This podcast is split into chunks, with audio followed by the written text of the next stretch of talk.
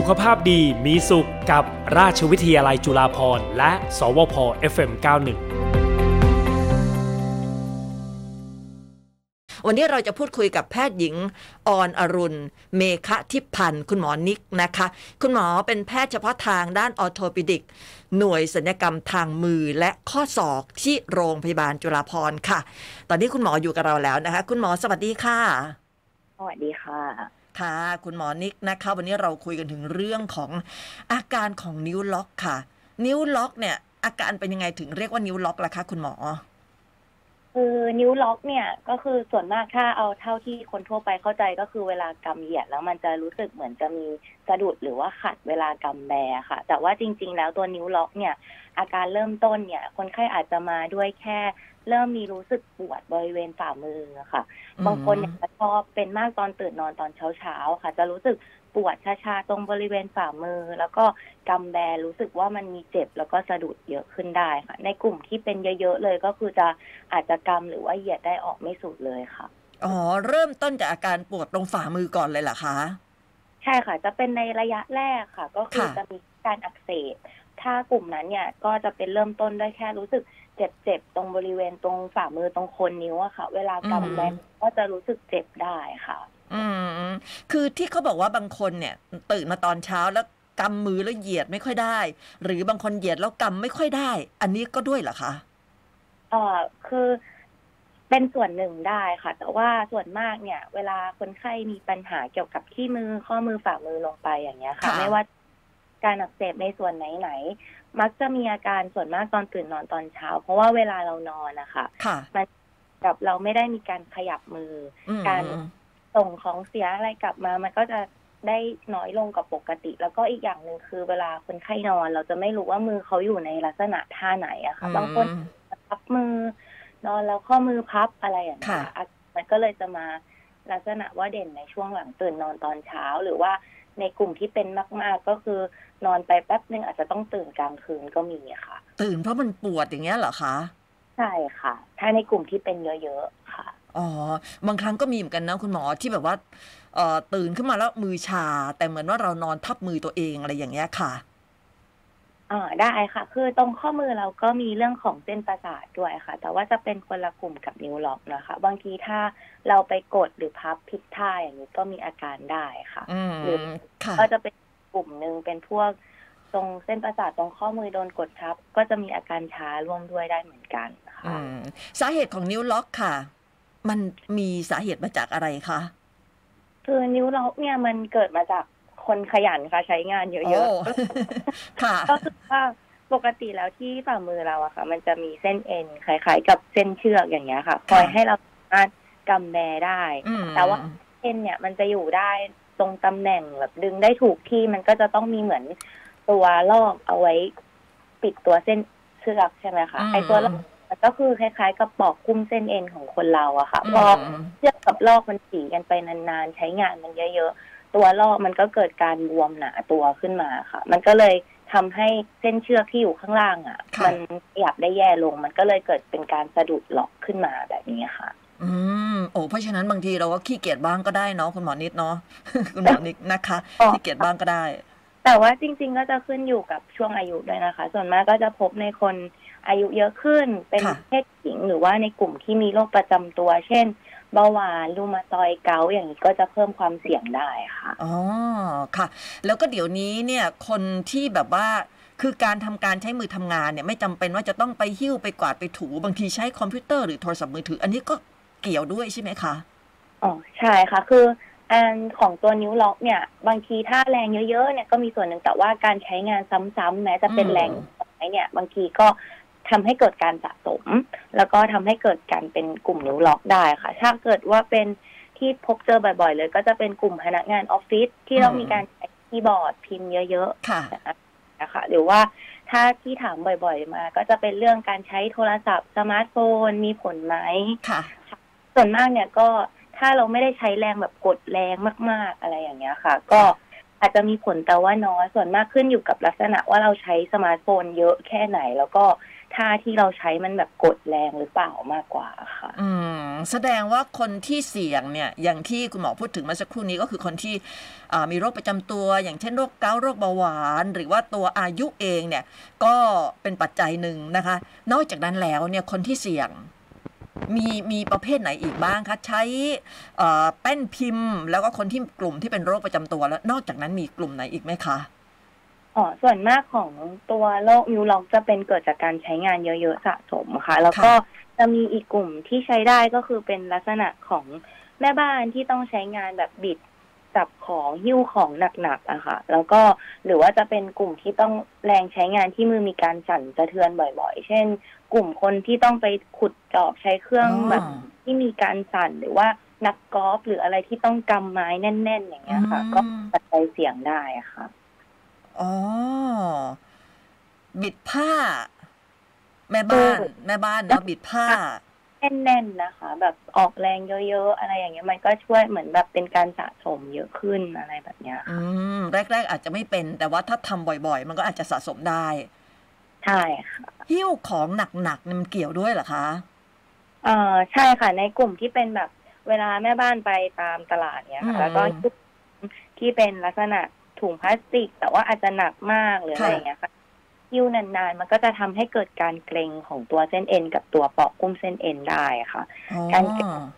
ก็เหมือนเป็นการใช้งานหนักอย่างหนึ่งค่ะเราก็แนะนำว่าถ้าต้องหิ้วของหนักจริงๆอาจจะต้องใส่ถุงมือหรืออะไรอย่างเงี้ยช่วยป้อง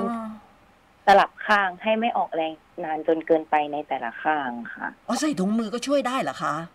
ช่วยลดแรงที่มาเหมือนมาปะทะกับตรงบริเวณมือเราได้ค่ะเขา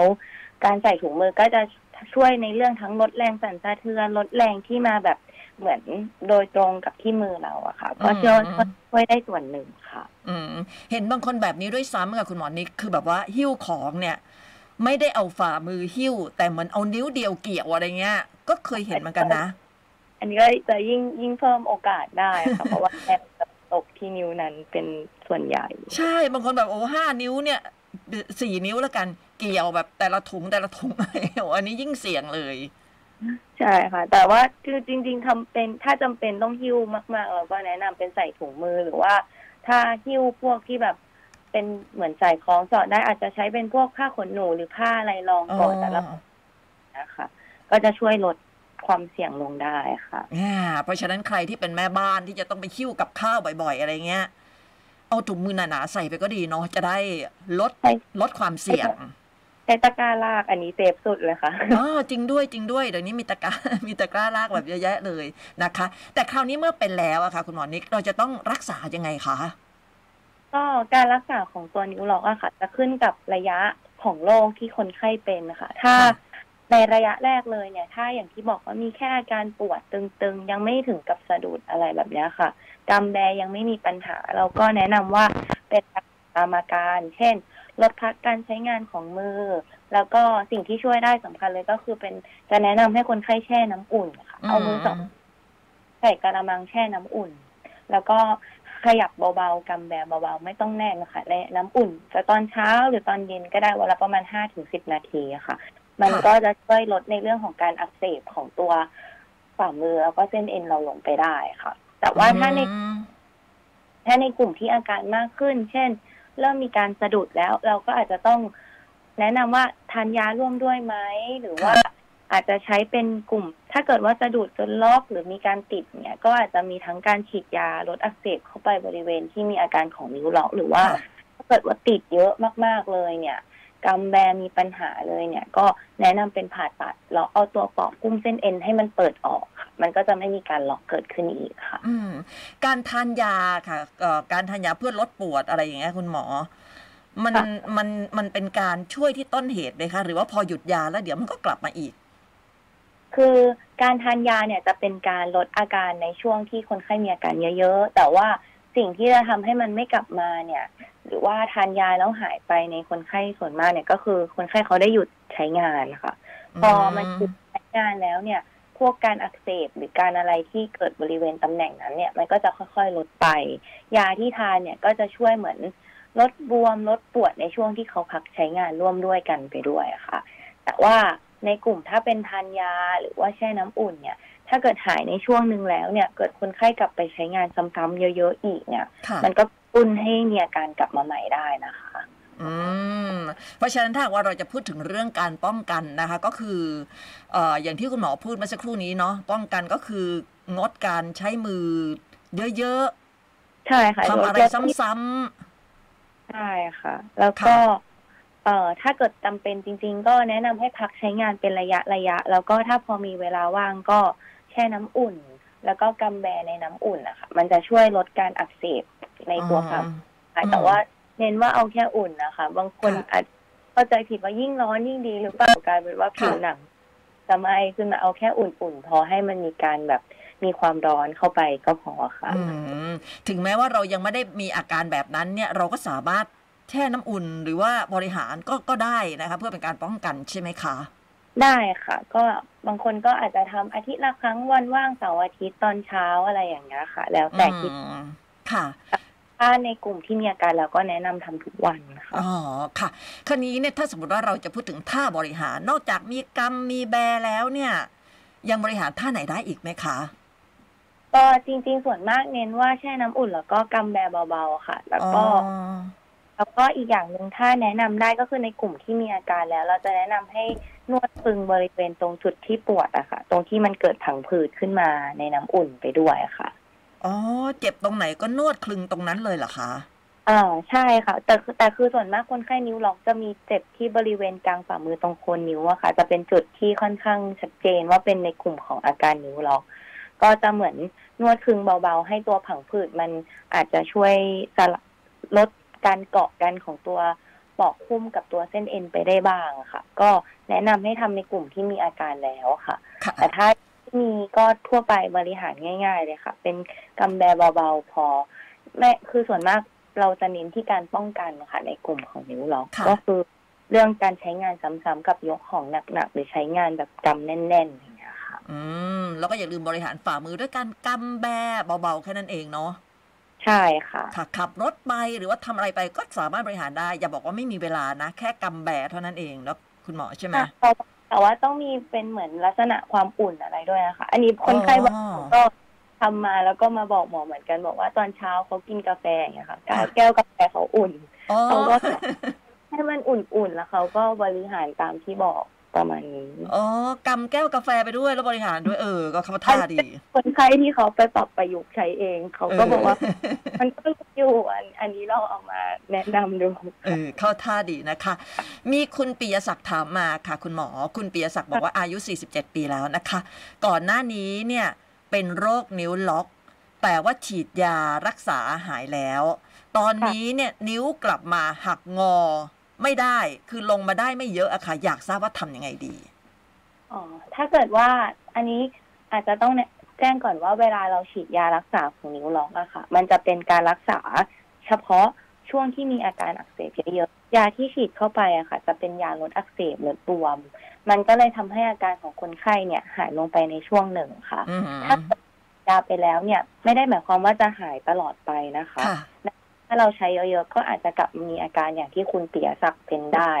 ดังนั้นถ้าเริ่มกลับมามีอาการแล้วเนี่ยหลังจากฉีดยาไปแนะนำว่าอาจจะต้องเข้าไปพบแพทย์ดูเพื่อให้คุณหมอเนี่ยเขาประเมินอาการดูค่ะว่าขณะนี้มันเป็นเยอะขนาดไหนยาซ้ำได้ไหมหรือว่าแนะนำเป็นผ่าตัดไปเลยถ้าเกิดอย่างคุณปิยศักดิ์บอกกำไม่ลงแล้วหมอแนะนำว่าอาจจะต้องแนะนำเป็นพบแพทย์จะดีที่สุดการผ่าตัดเนี่ยมันต้องเป็นผ่าตัดใหญ่หรือว่าผ่าตัดเล็กค่ะอ๋อการผ่าตัดนิ้วล็อกเป็นการผ่าตัดเล็กค่ะก็คือเป็นลักษณะของการฉีดยาชาทำแผลประมาณช่วงหนึ่งเซนอันนี้เป็นแบบผ่าตัดโดยทั่วไปที่ทำอยู่นะคะก็หลังทำเสร็จคนไข้กลับบ้านได้ใช้งานได้ตามปกติค่ะแต่ว่าว่าแผลที่เราผ่าตัดไปเราก็จะปิดเป็นปลาสเตอร์กันน้ำไว้ให้แล้วก็ห้ามโดนน้ำไปประมาณช่วงหนึ่งถึงสองสัปดาห์จนกว่าจะตัดไหมค่ะอ๋อคุณหมอแล้วไอ้อาการนิ้วล็อกเนี่ยมันล็อกทีเดียวทั้งห้านิ้วหรือว่ามันล็อกทีละนิ้วหรือว่ามันยังไงคะส่วนมากจะเป็นทีละนิ้วนะคะจะแต่ว่าก็ใช้เยอะๆบางทีก็เป็นพร้อมกันทีละหนึ่งนิ้วสองนิ้วแบบเนี้ยก็มีค่ะถ้ามาทีเดียวห้านิ้วเนี่ยอาจจะต้องไป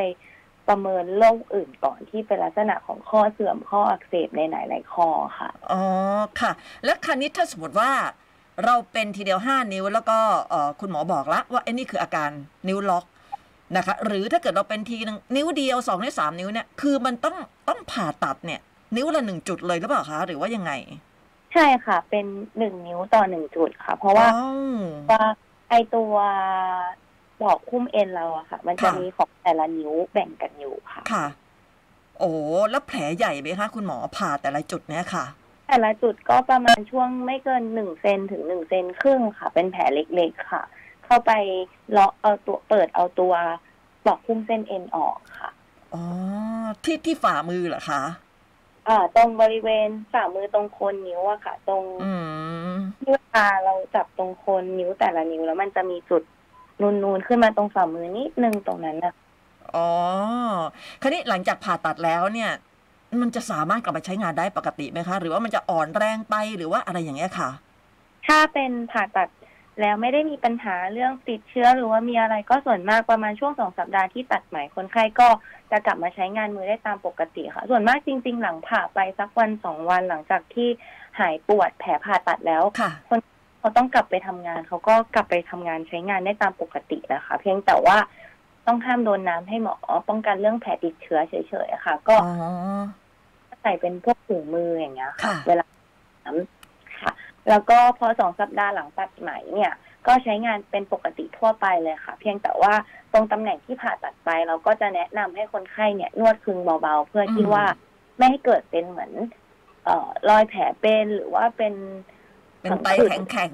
ๆอะไรประมาณนี้ค่ะก็ให้นวดไปแค่นั้นค่ะอื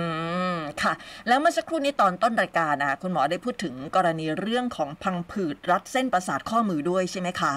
อ๋อค่ะค่ะอันนี้เนี่ยมันมันมันสามารถคือนอกจากคนเราจะเป็นอาการนิ้วล็อกได้แล้วเนี่ยมันก็อาจจะเป็นโรคพังผืดรัดเส้นประสาทข้อมือได้ด้วยเหรอคะอ๋อได้ค่ะคือไอ้ทั้งสองโรคเนี้ยค่ะมันจะเป็นโรคที่เกิดจากคนใช้งานเยอะๆโรคคนขยันอะไรแบบเนี้ยค่ะถ้าเป็นลักษณะของตัว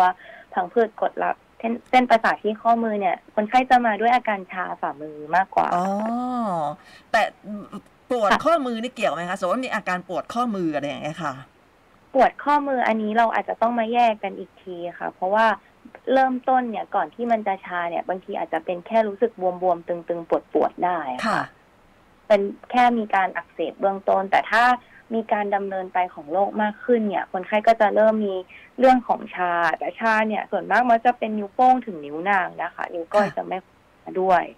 ค่ะอืมแสดงว่าทั้งนิ้วล็อกแล้วก็ไอ้ผังผืดรัดเส้นประสาทข้อมือเนี่ยมันมาจากสาเหตุเหมือนเหมือนกันก็คือการใช้มือเยอะใช่ไหมคะค่ะมาจากการใช้มือเยอะหรือว่าใช้มือที่แบบหักโหมเกินไปหรือใช้ในลักษณะท่าทางที่ผิดแบบนี้ค่ะอืมแหมฉะนั้นขี้เกียจบ้างก็ได้อันนี้ย้ำขยันขยันเกินไปนี่แบบเคยเคยคุยกับคุณหมอท่านหนึ่งอะคุณหมอก็บอกว่าอะไรที่จ้างได้ก็จ้างเขาอะไรที่ไม่ต้องทำได้ก็ไม่ต้องทำคือแบบให้เซฟตัวเองที่สุดอะไรอย่างเงี้ยค่ะอืมอันนี้ก็จะแนะนำเป็นแบบส่วนมากถ้าเป็นกลุ่มคนไข้นิ้วล็อกที่เข้ามาเริ่มปรึกษาค่ะถ้าเกิดหลังพักใช้งานไปแล้วเขากลับมาใช้งานเป็นประจำอีกแล้วเขามีอาการอีกก็จะแนะนำเป็นรักษาในลำดับขั้นๆต่อไปเพราะว่าคนเขาจำเป็นต้องใช้จริงๆค่ะคุณปุ่มก็คือแบบอาชีพเขาเนาะแบบนี้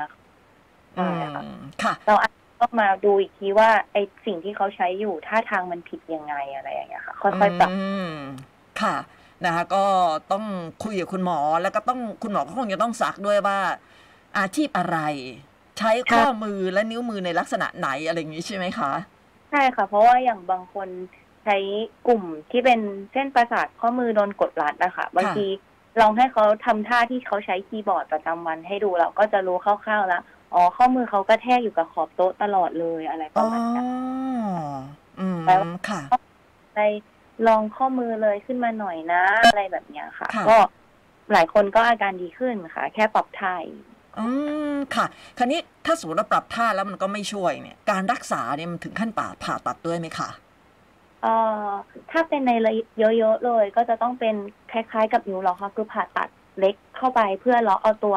ผังผืดที่กดเส้นประสาทข้างบนให้เปิดออกค่ะแล้วก็ให้ตัวเส้นประสาทมันมีเลือดกลับมาแล้วก็ให้มันฟื้นเองแบบนี้ค่ะอืมค่ะถ้าเราจะพูดถึงเรื่องการป้องกันก็ไม่น่าจะต่างจากนิ้วล็อกก็คือที่คุณหมอพูดถึงเนาะการหิ้วของการใช้ข้อมือการใช้นิ้วอะไรอย่างนี้เหมือนกันเลยใช่ไหมคะ ใช่ค่ะถึงบอกว่าเป็นโลกของกลุ่มคนขยันอ่าเพราะฉะนั้นแม่บ้องแม่บ้านนะหรือว่าพนักงานออฟฟิศที่ขยันเกินนะคะขยันมันก็ดีนะแต่ว่ามันมันต้องให้ถูกวิธีเราก็ต้องหยุดพักบ้างต้องดูแลเขาบ้างใช่ค่ะนะคะคราวนี้ถ้าสมมติว่าพูดถึงเรื่องของการบริหารนิ้วกันนิ้วล็อกไปแล้วนะคะถ้าเราจะพูดถึงเรื่องการบริหารข้อมืออ่าบ้างเนี่ยอันนี้จะบริหารยังไงคะเอ่อการบริหารข้อมือใช่ไหมคะก็จริงๆแล้วตัวข้อมือของคนเราอะค่ะมันใช้งานได้ทั่วไปตามปกติอยู่แล้วแต่ถ้าเกิดว่าถ้ามีอาการเริ่มรู้สึกว่ามีปวดหรือตึงข้อมืออย่างเงี้ยค่ะเราก็จะแนะนำให้เป็นเอ่อเหยียดซอกแล้วก็ค่อยๆฝึกงอข้อมือให้มีการเหยียดของตัวเส้นเอ็นที่ข้อมือค่ะกดลงแล้วก็อ่าเขาเรียกว่าไงดีกดข้อมือลงแล้วก็ให้กำมือไปด้วยอย่างเงี้ยค่ะก็จะช่วยยืดเส้นเอ็นตรงข้ามแต่ถ้าก็คือหงายมือขึ้นแล้วก็ดันปลายนิ้วออกมันก็จะช่วยยืดเส้นเอ็นฝั่งตรงข้ามเหมือนกันค่ะอาจจะไม่ค่อยเห็นภาพเท่าไหร่เดี๋ยวนะคือยืดมือออกไปแล้วก็กดข้อมือลงและกำกำมือพร้อมกับกดข้อมือลงถูกไหมคะไม่ต้องกำมือก็ได้ค่ะเป็นยืดมือออกไปยืดมือออกไปก็กดข้อมือลงแล้วก็เอามืออีกข้างเนื้อค่ะกดฝ่ามือให้มันอ๋อเอามืออีกข้างนึงก็ดันข้อมือให้มันลงมาสุดเลยใช่ค่ะแล้วก็ถ้าเกิดว่าเป็นบริหารทั่วไปเนี่ยไม่ได้มีเรื่องของอาการผังผืดกดทับเส้นประสาทแล้วอะไรแล้วก็แนะนำเป็นกระดกข้อมือขึ้นแล้วก็เอามืออีกข้างดันขึ้นเหมือนกันอ๋อก็ไม่ยากนะฮะกระดกข้อมือขึ้นอ่ะคุณผู้ฟังดูดูนะฮะเดี๋ยวฉันทำให้ดูก็คือยืดมือออกไปคว่ำมือลงแล้วก็เอามืออีกข้างเนี่ยมาดันอย่างนี้ดันให้มันสุดสุดนี่ไม่ใช่หมายถึงให้มันพับนะเอาเป็นว่าสุดได้แค่ไหนก็คือแค่นั้นใช่ค่ะให้มันมีการยืดของเส้นเอ็นฝั่งตรงข้ามเฉยๆอ่าเสร็จแล้วก็หงายก็เสร็จแล้วก็กระดกขวามือฝ่ามือขึ้นแล้วก็เอามืออีกข้างนึงเนี่ยดึงขึ้นมาอย่างนี้ใช่ไหมคะค่ะอ่าอย่างนี้นี่เองนะคะก็สามารถที่จะบริหารได้แล้วนะคะอ่ะสองเรื่องวันนี้ที่เราได้นะคะคุณหมอมีอะไรจะฝากทิ้งท้ายไหมคะจริงๆแล้วโรคทั้งสองอันนี้ค่ะถ้าแบบสามคนไข้มีอาการแนะนำว่าลองจะดูความรู้เบื้องต้นก่อนก็ได้แต่ถ้าอาการมันไม่ดีขึ้นในช่วง หนึ่งถึงสอง สัปดาห์เนี่ยก็แนะนำให้เข้ามาพบแพทย์เพราะว่าการรักษาตั้งแต่เนิ่นๆนะคะจะให้รักษาที่ดีกว่าแล้วก็ไม่ทิ้งไว้จนมันมีเหมือนความผิดปกติของตัวนิ้วตามมาถ้าเกิดปล่อยไว้เป็นเยอะๆอย่างเงี้ยค่ะทั้งตัวนิ้วล็อกมันก็จะทำให้มีลักษณะของข้อที่มันติดผิดรูปว่าอย่างถ้าเป็นผังผืดกดทับเส้นประสาทมันก็จะทำให้มีการฝ่อของตัวกล้ามเนื้อที่มือลงไปได้แนะนำว่าแต่เบื้องต้นเนี่ยจะให้ผลการรักษาที่ดีกว่าแล้วก็เป็นเรื่องที่คุณปุ้มเคยแจ้งไปก็คือยกของหนักอะไรพวกนี้อ่านะคะเพราะฉะนั้นก็ต้องดูแลตัวเองทนุถนอมร่างกายทุกส่วนของร่างกายเรานะคะเพื่อที่ว่าเขาจะได้อยู่กับเรานานๆวันนี้ขอบคุณคุณหมอนิกมากเลยนะคะแพทย์หญิงอรอรุณเมฆะทิพพันธ์นะคะแพทย์เฉพาะทางด้านออร์โธปิดิกหน่วยศัลยกรรมทางมือและข้อศอกโรงพยาบาลจุฬาภรณ์วันหลังเราอาจจะคุยกันถึงเรื่องข้อศอกบ้างก็ได้เนาะคุณหมอนิกเนาะได้ค่ะนะคะวันนี้ขอบคุณมากเลยนะคะสวัสดีค่ะสวัสดีค่ะคุณผู้ฟังสามารถติดตามได้นะคะในช่วงของสุขภาพดีมีสุขค่ะกับราชวิทยาลัยจุฬาภรณ์และสวพ.เก้าสิบเอ็ดเราสุขหน้านะคะจะมีคุณหมอด้านไหนมาคุยกับเราก็ติดตามได้นะคะสุขภาพดีมีสุขกับราชวิทยาลัยจุฬาภรณ์และสวพ เอฟ เอ็ม เก้าสิบเอ็ด